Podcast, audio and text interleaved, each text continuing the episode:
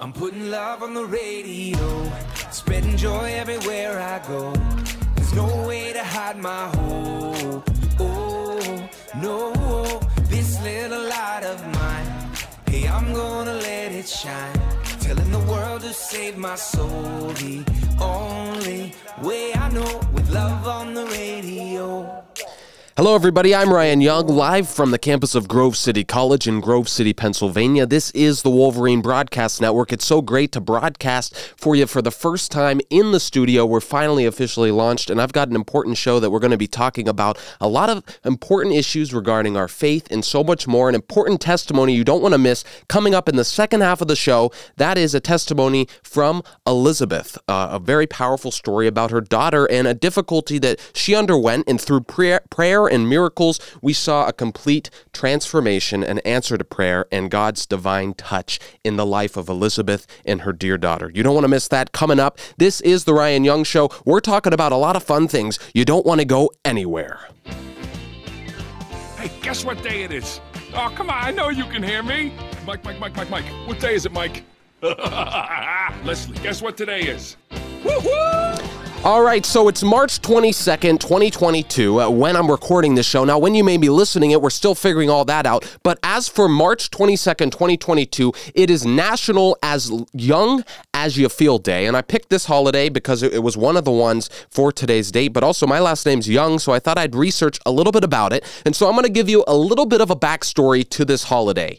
So, around 69 BC, Cleopatra used to take daily baths in donkey milk to make sure her skin remained soft and young. This skincare routine required a stable consisting of at least 700 donkeys. Yes, you heard me right. 700 donkeys. Cleopatra had to use the donkey milk to take baths in order to make her skin look young. And you know, the world we live in today, old people want to be young, young people want to be old, and it, it's all a crazy mess. And the point of this holiday is that supposedly National As Young As You Feel Day is basically forget whatever age you are right now, celebrate the age that you want to be, mainly young, and go and do those things that you think you couldn't do when you're older. And you know the stories throughout the Bible where women were past the age of giving childbirth, but yet God was able to perform the miracle to bring them a child. And so I guess this holiday, in a sense, is kind of like whatever age restriction you think you have right now, where you're not able to maybe exercise as much as you want to do, or or think somehow that you're you're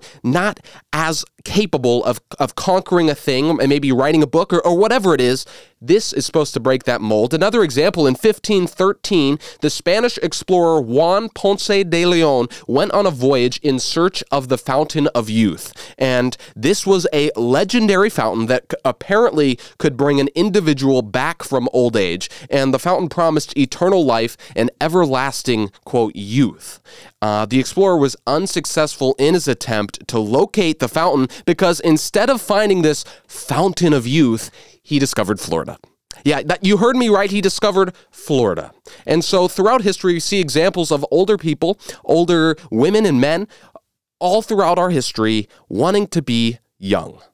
And I, I, guess I could give you another example. Maybe you, you get the point of this national holiday. But the fun thing about these national holidays is I get to share some useless bit of information with you, lighten the mood, get ready for the day because the world we live in today, there's so much dark things happening, so much uh, chaos happening in the news when you turn on the TV. It's good to relax a little. It's good to hear some funny stories. So here's another one. The woman in the the women in the Elizabethan era also did not grow old without a fight. They actually placed thin slices of raw meat on their faces to reduce wrinkles. It was believed that the meat would help tighten the skin and thus keep it from sagging. also, this is another funny one. On noticing frown lines on her daughter Alice's face, Margaret Kroesen developed quote uh, a brand uh, of a product called Frownies, and this was uh, this was created in 1889. And these were adhesive patches that held the skin taut to smooth out the wrinkles on your face. So I think you get the the gist of the story here um, of what this national holiday represents being young, living a life to the fullest, no matter what age you are. I'm Ryan Young, and this is The Ryan Young Show, live for the first time on the Wolverine Broadcast Network in studio on the campus of Grove City College in Grove City, Pennsylvania.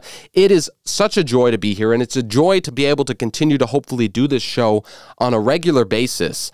Um, and I've missed it. I got to be frank with you. I came from Hillsdale College in Hillsdale, Michigan. It was a great school. I was able to do the, the work on the radio, be the production director. Recently, actually won best production production director in the nation uh, but for college stations and it was a privilege to earn that award and so i'm really grateful to be back on the air here at grove city and i got to tell you the students here at grove city are very similar to those at Hills, hillsdale they're working hard you see them in the library they're always got something that they're up to that they're doing and I see a similar tendency where we can be so caught up in all of the tasks that we have to do, so engrossed in our studies, in the books, and in the writing assignments that we forget to look up, take a moment to take a deep breath, look up to the sky to thank the Lord above for our, our blessedness and, and the ability for us to live on this earth and to enjoy all that God has for us beyond even our studies. And so I know, uh, speaking from my own struggles and my own difficulties, it's so easy for me to find myself overwhelmed, anxious, and, and really distraught by all the things that I have to do. And so we're going to talk a little bit about that and, and a little bit about what season of life we're in right now, no matter what your age is. And that would be kind of a storm. I, I think it would be fair to say that. I, have noticed that really in Christian papers, the Post, the Christian Post, and um, all sorts of other ones, they're calling this a post Christian West. And they're they're basically saying that eventually we'll find ourselves in America in particular away from Christ and away from the very practices of faith that we believe in.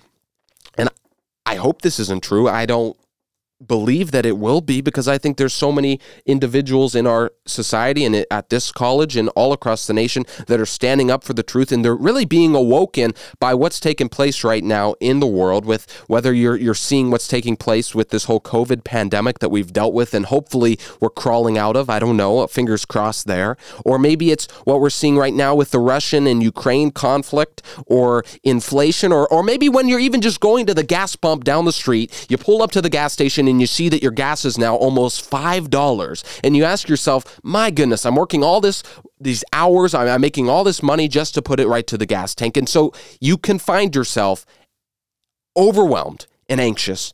And so I guess it is fair to say that we're somewhat living in a storm right now. I mean, just look at the news just yesterday. I'm going to read some headlines for you. I mean, we're not we're not a political show anymore here on uh, the Wolverine Broadcast Network. The goal of this program is not actually to get caught up in all the politics. I think we've seen how divisive that can be based off of what we've witnessed over the course of the last couple years. So yes, I'll bring in uh, current events and news taking place, but it's always going to be mainly focused on our faith now going forward. And you know, if you followed the show for years. We've got many listeners, loyal listeners out there, maybe who have been wondering where I went. Well, I'm back. But if you followed it, you know sometimes I do get caught up in politics, and that's going to change hopefully here at the Wolverine Broadcast Network. But let me share uh, some of the, the most recent news stories just to give you a perspective of this quote storm or potential formation of a post Christian West. So, just yesterday, four U.S. soldiers were killed in a plane crash during a NATO exercise. The White House warned yesterday that the Russian government is exploring options for potential cyber attacks. Public health experts warned that a more transmissible version of the Omicron variant may fuel a surge of COVID 19 infections in the U.S. In the continuing strategy to normalize LGBTQ activity, the movie Lightyear, based on the story of Buzz Lightyear, is going to feature Pixar's first same sex kiss. And those are just stories just yesterday, and I don't know about you, but all of that was negative. All of that was upsetting. All of that just puts you in a bad mood. And I think it does portray this storm that I was mentioning, the storm that we're living in right now where our faith is somewhat dismissed as kind of uh, fringe or conspiracy, where the truth is dismissed as a lie, where fact is labeled as fiction, where objective moral truth is thrown out, disregarded, and labeled as hateful. Would you say that that's true? Well, recent study, recent survey actually that just came out, and it was done by several uh, colleges and universities. They interviewed and asked these questions to over a thousand people. And the results were shocking. 72% of Americans say right now that the nation's moral compass is pointed in the wrong direction. 72% of Americans, based on this survey. That's a lot of people. But you, you might say to yourself, well, 72% of Americans say that this is pointed in the wrong direction. That's good that that's that high uh, of Americans that are recognizing this. And I would have to concur with you there. But let, let, me, let me share one important aspect of what this survey found. So, yes, they say 72% of Americans say the nation's moral compass is pointed in the d- wrong direction. But when they try to an- analyze and, and basically determine what it is that they classify as their moral compass from these same groups of individuals, listen to this. Let me see if I can find it right real quick. So, out of these people, 65% of Americans do not think being religious is necessary to live a moral life. Are you getting this? Are, are you capturing this? It's kind of complicated. Let me explain it one more time. So, 72% of Americans say the nation's moral compass is pointed in the wrong direction, yet 65% of these people that were interviewed think being religious is not necessary to live this moral life or, or have that, quote, moral compass. So you might say, well, yeah, 72%, that's great that Americans notice that and that they're speaking up. But out of the, those people, 65% don't even recognize the fact that religion and Christianity and the truth of Jesus Christ and what he did for us to die on a cross to save us from the, the really the, the cost and the, the depravity that we honestly have brought upon ourselves. They don't recognize that Jesus is important. And so, evermore, and what we're dealing with right now in this world that we have to stand up. We have to be bold. We have to share the truth. No matter what the consequences might be, you have to let the chips fall where they may. You're going to be persecuted. You might even be fired. You might be labeled as an extremist. But no matter what it is, we must stand firm in the gospel, stand firm for what Jesus Christ has taught us and what he continues to teach us in this world that we're living in right now. And I have to tell you, the audience that we have here at the college are obviously college age students, but also communities and hopefully countries and states all around the world. Hopefully, we'll expand that far eventually. But as of right now, those on Grove City College's campus and in universities across the nation, it's ever more important because once I share the same the same study, they just found out that only 21% of 18 to 29 year olds actually even attend religious services. Only 21% of 18 to 29 year olds even attend religious services. That is very low, perhaps the lowest I think ever in our nation's history. And so you have a very important role here at the college beyond your studies. And I know that might sound shocking. You might say, well, whatever, whatever you do, just don't tell your advisor or your teachers or whatever that. But I think we here at Grove City College especially understand this. That yes, we're here to learn. Yes, we're here to grow in our knowledge and be able to hopefully one day get that dream job. But we also are here to share the gospel, to be modern day disciples to our community, to our classmates, to our dorm mates, to everyone we come into contact with. And when you hear that shocking statistic that only 21% of those our age and a little bit older attend religious services, you might you might begin to call that into question. You might really understand the full depth of what we're dealing with here. Now, maybe you're you're of that spectrum that, that maybe you don't attend religious services, maybe you just can't find that right church, and I don't blame you. It's difficult for sure, especially in the, the world we live in right now. It's super polarized. We've got all of these various doctrines, whether it be politically slanted or not. And maybe you just haven't found that dream church yet, and I struggle with that. So so maybe you do, maybe you do believe in Jesus, but you're not attending religious services. Okay, so then then you do fall uh, under that category with the only 21% of 18 year olds attend religious services, and you're not one of them. So, but you're still a believer. I understand that. I'm not judging you there. Hopefully, you'll be able to find a church. I struggle with that, but the important thing is this next statistic that I'm going to share with you. And obviously, I mean, I'm not a huge statistics guy. I'm actually currently taking a statistics class here to meet the requirements at Grove City. And it's tough, but I'm learning how to use it. And I'm not a math guy. So maybe I'm getting a little too caught up in the statistics today. But here's just one more for you, real quick. Only 31% of young adults say they believe in God as described by the Bible. Let me repeat. Only 31% of young adults say that they believe in God as described by the Bible. So we've got 31% of adults, young adults, college age students that say that they believe in God according to what Scripture says. It's heartbreaking to hear. It's devastating. And you thought maybe over the COVID pandemic, that makes a little bit of sense. Churches were closing, everything was shutting down. We had all sorts of issues taking place with the governors and, and, and the politicians shutting things down for various purposes, no matter what you believe in there. We saw that churches were shutting. And so you say, well, I guess that makes a little bit of sense. People aren't having having given that opportunity to be exposed to the gospel. But even after these churches have been reopened, even after we have access to go and attend, um, unfortunately, these, the survey shows that church attendance has still been dwindling.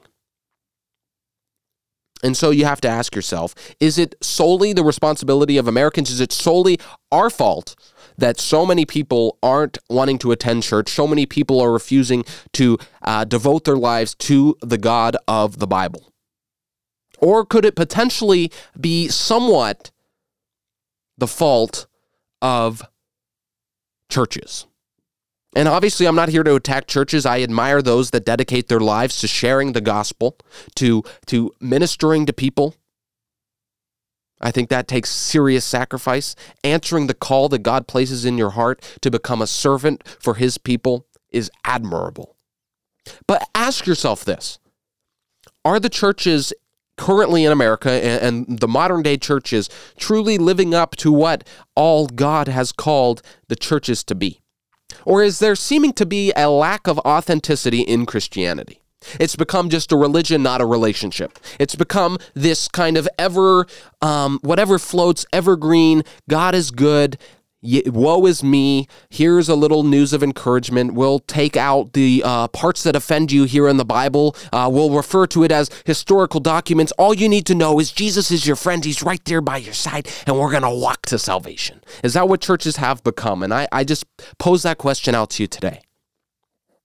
I think partially, yes. I think we're finding ourselves in that area, but partially no as well. And let's try to break this down a little bit. How authentic is your church? How authentic really are believers? Because at the end of the day, a church is simply a group of believers in communion with Christ. And so, if we're not walking authentic lives, if we're not obviously showing signs of uh, distinction and difference between that of a non believer and a believer, why would any non believer want to have what we have? And I am guilty of this. I am. Don't, don't mistake this. Don't mistake me as speaking from this high soapbox, high pedestal, preaching down at you. That is not it. I struggle with this. I find myself completely distraught at times upset by what's taking place, overly consumed by the world news, angered and embittered, hard hearted, crusty. But at the end of the day, what matters most is being authentic. What matters most is acknowledging the fact that you don't have all the answers. You are not this perfect person. There was only one perfect, perfect person on this earth, and his name was Jesus. And thank God he loves us, he gives us grace, and he is there for us no matter how many times we stumble and fall. And you see, that message is good, but what are the churches potentially leaving out? Are they leaving out the fact that when you stumble, when you fall, that there is consequences to sin? That, you know, there are certain ways, certain lifestyles that we cannot live as Christians?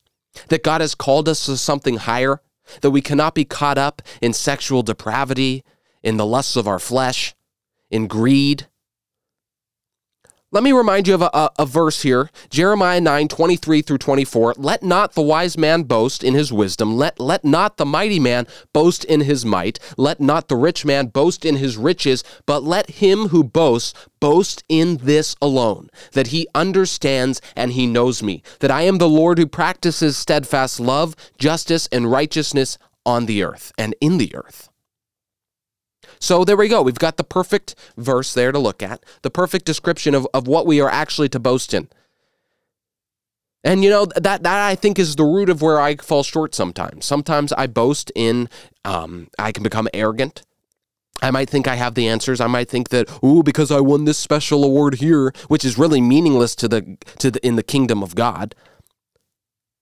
That that all of a sudden I'm I'm not somehow more worthy of salvation than the next guy.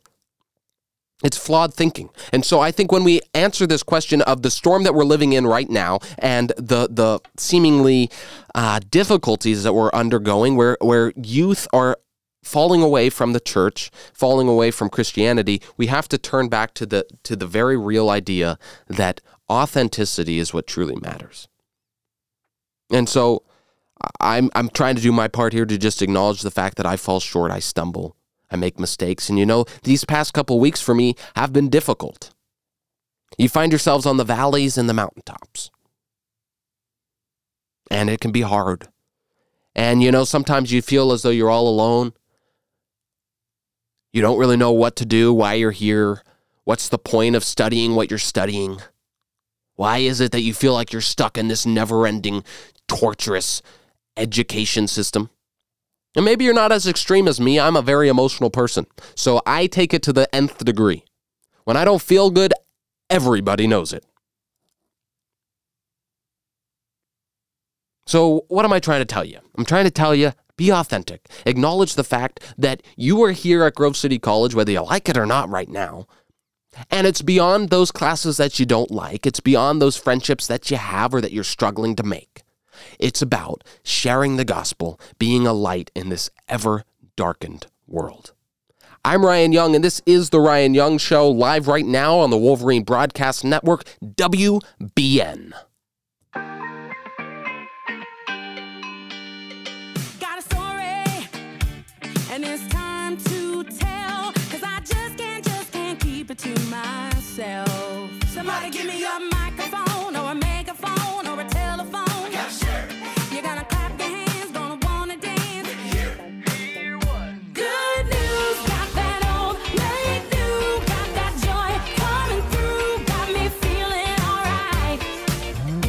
All right, everybody, welcome back to the Ryan Young Show live right now on Wolverine Broadcast Network. We're sharing a little bit of good news. Uh, we just talked a lot about all the storms that we're in, but I thought it was important I share something that was uplifting, something that was important, and actually even connects a little bit to our national holiday today. And and remember what it was? It was about the older people trying to be more like the young, and so that's what we're going to talk about. A World War II veteran decides to become a children's book author at age 95. What an awesome story. Here, listen to this. Sam Barker, now 99 years old, he lives in Scottsdale, Arizona. He served in the Marines from 1942 to 1947. He later embarked on a career with the U.S. Coast Guard and the Geodetic Survey, now the National Oceanic and Atmospheric Administration. And when his children were young, he read to them every day and would make up his own stories about a worm named Herman. When Baker decided to start writing four years ago, his son encouraged him to turn his Herman tales into a book. And he did just that, publishing, quote, The Silly Adventures of Petunia and Herman the Worm.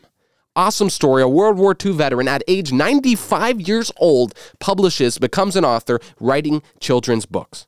If that's not encouraging for you, if that does not give you a little perfect example of what we can do in this world right now to make a difference no matter what age you are, it's as simple as a World War II veteran at age 95 years old publishing wholesome children's books. I thought it was great. I wanted to share it with you, especially in everything that we're dealing with right now. I'm Ryan Young, and this is the Wolverine Broadcast Network live from the campus of Grove City College in Grove City, Pennsylvania.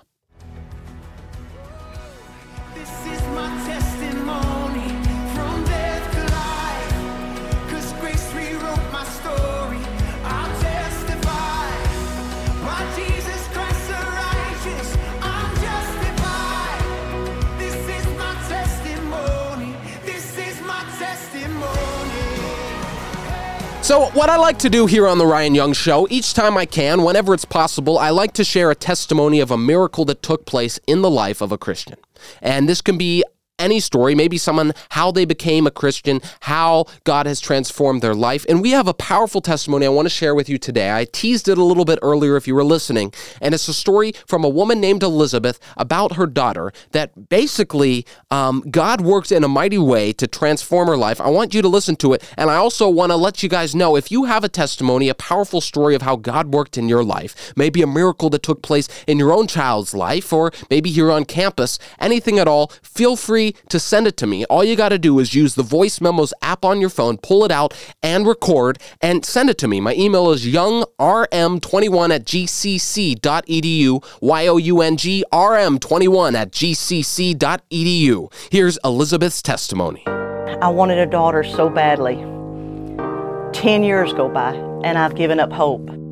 I thought I was sick, so I went to my doctor, and I am now almost 40 years old, and he tells me I'm pregnant. And I said, I am not pregnant.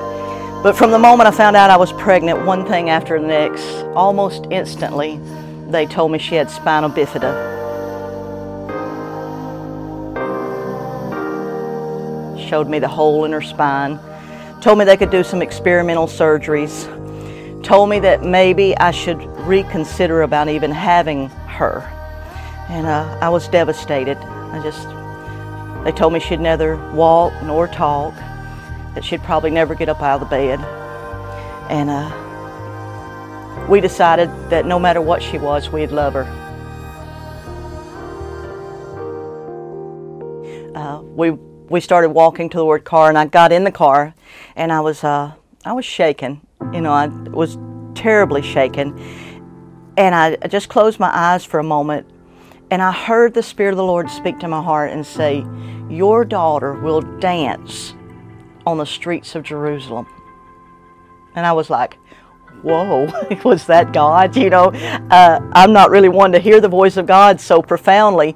And I just started thinking of it, and I was still trying to, to find my way through this dilemma we was in. And Mike turned on the car, and I reached up to start changing the radio station, and I ran across a song that started just blaring, and it was a, a country song by Lee Ann Womack, and it said, I hope you dance. And I just looked at Mike and I was like, that's a confirmation. Our daughter will dance.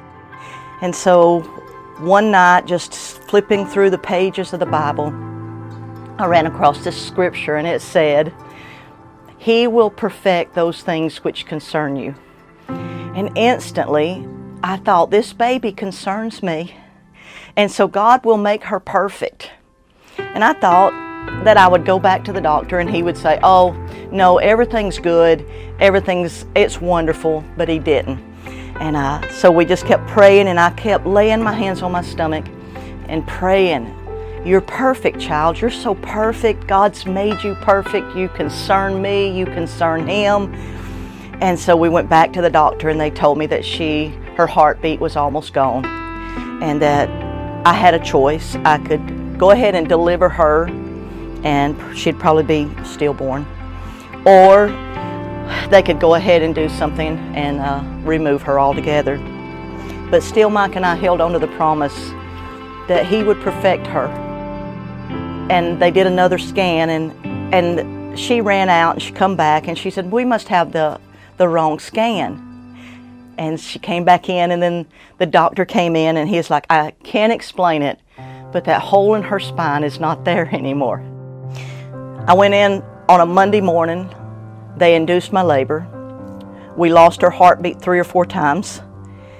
And on Tuesday in the afternoon, we gave birth to a daughter.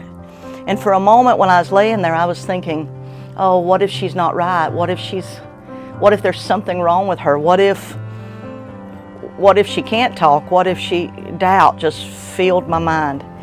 And uh, the doctor immediately looked at her and I said, oh, please tell me tell me, is she okay? And he looked, not knowing what God had spoke to me, and he said, she's perfect. then I held her and I looked at her and I thought, wow, what a miracle you are. And now, 20 years later, she dances. She's our worship leader. She's our children's pastor. And honestly, from the time she was born, she was dancing to music and then took 13 years of dance. And uh, still to this day, she can dance beautifully. But that was the word of the Lord Your daughter will dance on the streets of Jerusalem. Powerful testimony from a woman named Elisabeth about her daughter who had spina bifida, who was now able to walk, transformed, able to dance, able to overcome that setback that all of the doctors told her she was not going to be able to overcome. And, and that's beautiful story of how God is able to step in, intercede, even when it seems medically impossible to do so. If you have a testimony like Elisabeth's or something completely different, feel free to send me one. YoungRM21 at gcc.edu. In all of our questions, all of our searching, when we are wrestling, you don't let go. The questions come, but you remain. The battles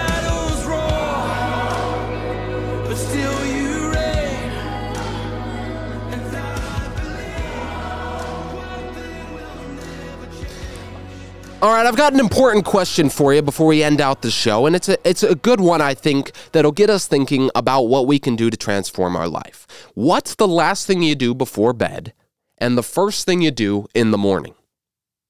Take a moment, think about this. What is the last thing that you do before bed and the first thing that you do in the morning? Perhaps it's looking at your phone, and that's kind of what I'm getting at.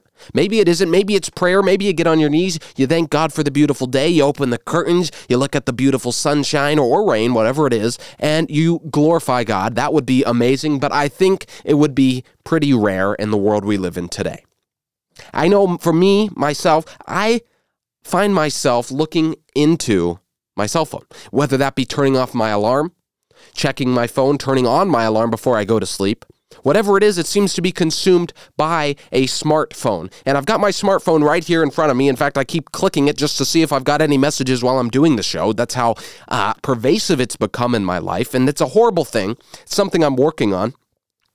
And I think it's something that's typical right now for college age students that are dealing with this. So I, I, guess the question is the reason why I'm pointing it out is when was the last time you've experienced undistracted boredom? That might be a weird thing to say, but when's the last time you've experienced undistracted boredom? No, music doesn't count. You see, I think we are no longer able to just be still. We always are distracted by something. When you're waiting for uh, a dentist appointment, when you're getting a haircut, whatever you're doing, you, you probably open your phone, you probably click through it. Maybe you just even fiddle with the lock screen or, or just scroll through your Instagram feed. Who knows what you're doing? But it's not really uh, present, it's passive, right? Well, the reason why I wanted to point out this this question and bring this to to our attention is because what Scripture is commanding of us. Remember, Scripture commands a weekly stillness on the Sabbath, and our bodies are designed for the daily stillness of sleep. That's where we trust the sovereignty of God to uphold all things together. My soul to keep. Remember, the burdened find their rest in Jesus, Matthew 11. Yet, why is it that our phone has become our main source of mental burden? Remember, it's always on. It provides instant access to work that, quote, needs to be done. It's almost like a drug. It's almost like an addiction at this point. How long can you go without taking a hit? Maybe it's every five minutes. Maybe it's in between every class. You got to make sure you didn't miss the, the latest news. For me, at least, that's what I'm always looking at. Or maybe you're looking for a text from your friend, or you're scrolling through Instagram to see who's got the best vacation. Spring break is just was just recently, so maybe that's what you're thinking about. And I've been reading a book, and, and this is going to connect. You'll see how I do it. Maybe it seems weird how I'm going to connect this. But I've been reading a book called The Listening Life. It's written by Adam McHugh. And I want to share some quotes that he wrote about the importance of quieting ourselves down, listening, and really paying attention to what's taking place in the world. What's taking place in terms of also what God might be trying to communicate to you. Because you realize if we're never still, if we're never quiet enough to just listen, to be alone with God, how is it that we expect, how are we to expect to hear anything from him? And and that's I think something that's that hits a little deep, right? I know with the people that I've come into contact with and talked the, talked about the gospel with, I always seem to find a, a similar central tendency that that is communicated in this world today. It's that the God of the Bible performed wonderful miracles, and we're to look at those miracles uh, to see how amazing God is. But in terms of our own life, rarely do we hear anything from Him. Rarely do we see any miracles. That's what I've been told, but it's not accurate. It's farthest from the truth. The same God, the same Jesus who walked on this earth years ago, who died to save us from our sins, that bestowed the Holy Spirit within our souls when we became Christians and dedicated our life to Him, that same God is alive and well in us today. And He's still performing miracles of biblical proportion. So if you're one of these people, and I don't blame you, who right now you, you say, you know, I, I don't hear from God. I, I really don't hear anything. I mean, I read the Bible, I pray, I love to do all of those things, but I don't hear anything from him. Well, one piece of advice I'd give you, if I'm if I'm so allowed, eh, I know this might be unsolicited for some of you. I just know for me what works, what's needed is to actually quiet oneself down. And I struggle with that. You can tell I got a big mouth, right? I love to talk, highly emotional. But to really just quiet oneself down. And you might say, well, you know, I, I do that. I, I listen to some music and I relax and I, I pray. That's a beautiful thing. But I mean complete quiet, quiet. Not at a coffee shop where there's a lot of talking and distractions. Not with earbuds on or headphones in. But truly just quiet. And my question for you is when you're in that complete solitude, alone, quiet, with nothing to distract you except the Word of God, which is a beautiful distraction, do you begin to feel, I don't know, kind of antsy, kind of nervous, kind of uncomfortable or depressed? If so, then, I mean, I, I suppose you're doing the right thing in the sense that you're truly with God. But why is it that you feel that way? Why is it that you're all of a sudden unable, incapable, or having the need or, or the, the desire to take a hit on that addiction of the cell phone or distraction? And so let, let me share some quotes here from the book, The Listening Life. Here we go. Life in this world seem, sometimes has the feel of an emergency response scene a cacophony of blaring sirens, screams, barking dogs, and crisscross messages. It seems like there is no escape from noise. A writer from the New Atlantis called the relentless stimulation we encounter through our personal technology, emails, texts, videos, podcasts, quote, the great electronic din. It's like eating every meal in a loud, packed restaurant. We are tempted to close our ears just to protect ourselves. Yet the noise creeps in, making it exceptionally difficult to create the internal quiet necessary for true listening. Many of us lament how difficult it is to find stillness and to carve out calm amid the chaos. But the absence of quiet may actually reveal a resistance to quiet. Are we afraid of the voices in our heads that might start speaking if we took the time to truly be silent? Would, be, would we be turning up the volume on our fears, regrets, or insecurities? We may subconsciously choose to be immersed in outer noise because it is more comfortable than facing the internal chatter. Maybe this hits home for you, it's hit home for me in many times in my life where we're actually the reason why we have to be totally immersed in the sounds and everything that's taking place is because we can't answer to those internal voices, the internal chatter within us.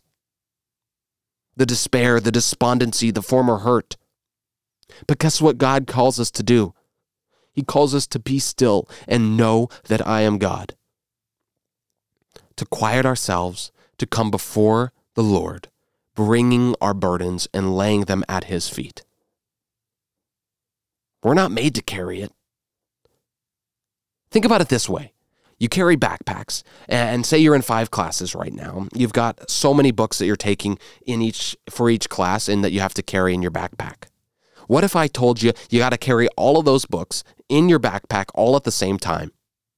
You have to have them all stuffed into your backpack and not only that you got to go to the library you got to take a whole shelves full of books stuff it all into your backpacks and walk around all day i can tell you by the end of the day your back is going to be killing you're going to need medicine. You're going to need help. You're not going to need to be protected from the very pain that you're dealing with. You may even need to get a chiropractor.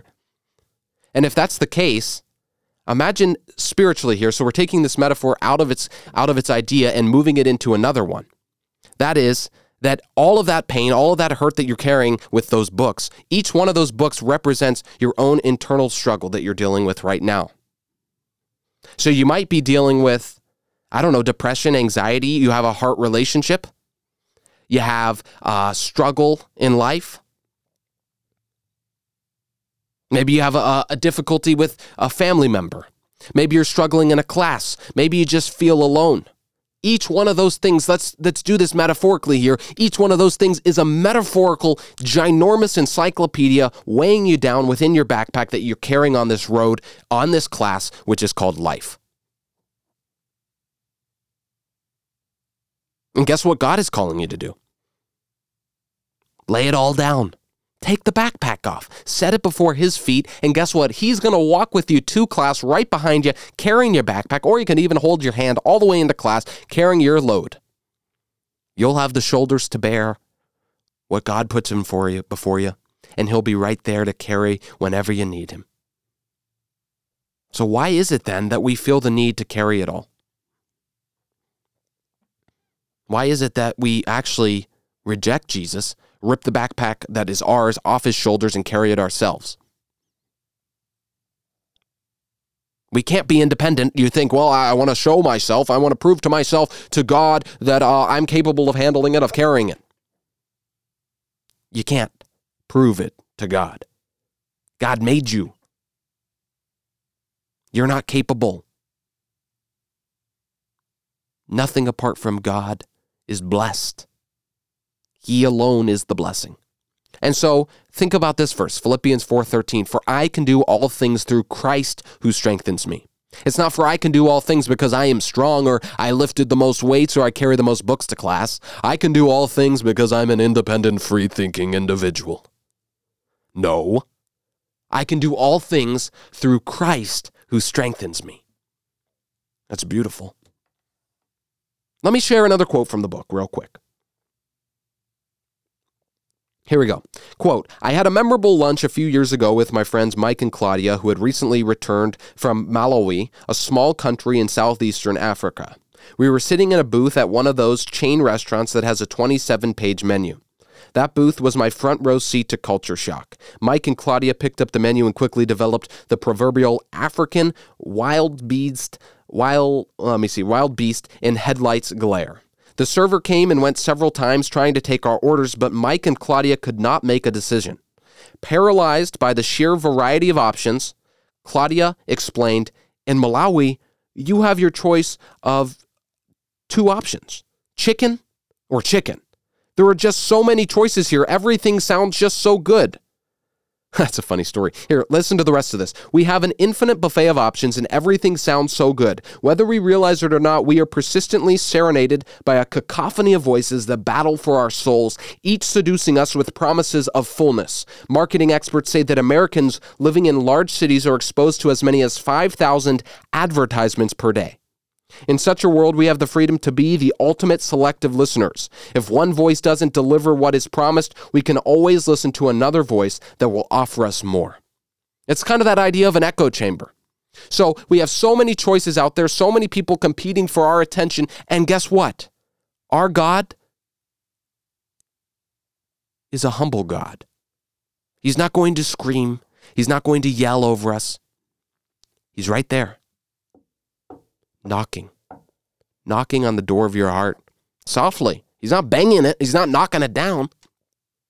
And so when you have all of these distractions, will you truly be able to hear God knocking at your heart and trying to lead you to a much better life? And so I, suppose I should offer some sort of challenge to end the show today.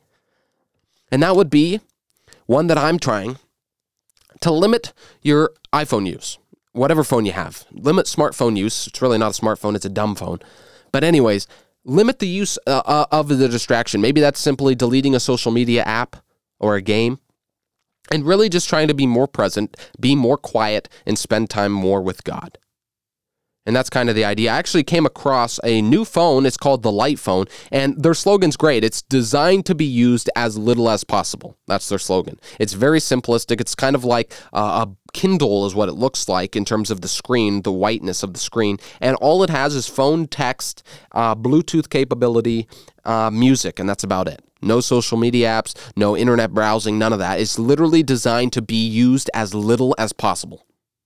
Maybe you don't have to go as far as that, but I'm cur- currently contemplating purchasing one of these because I think it's that important that we capture this and we understand this and we conquer the addiction of what has emerged in a modern day culture of the smartphone. But wherever you are, wh- wh- wherever you stand on this issue, maybe it's not as big of a struggle for you as it is for me. I challenge you this be more present with those around you, share the gospel more freely, Spend time truly in silence with your Lord and Savior who loves you more than anyone else in this entire world and more than anyone who ever could possibly love you. And that should be some encouragement for you today. I'm Ryan Young, and this has been The Ryan Young Show, live right now on WBN, the Wolverine Broadcast Network, here at Grove City College in Grove City, Pennsylvania. Feel free to reach out to me. My email, youngrm21 at gcc.edu, or on Instagram at real Ryan M. Young. I'll hear you. I'll talk to you soon, hopefully, and uh, we'll stay in touch. Bye bye.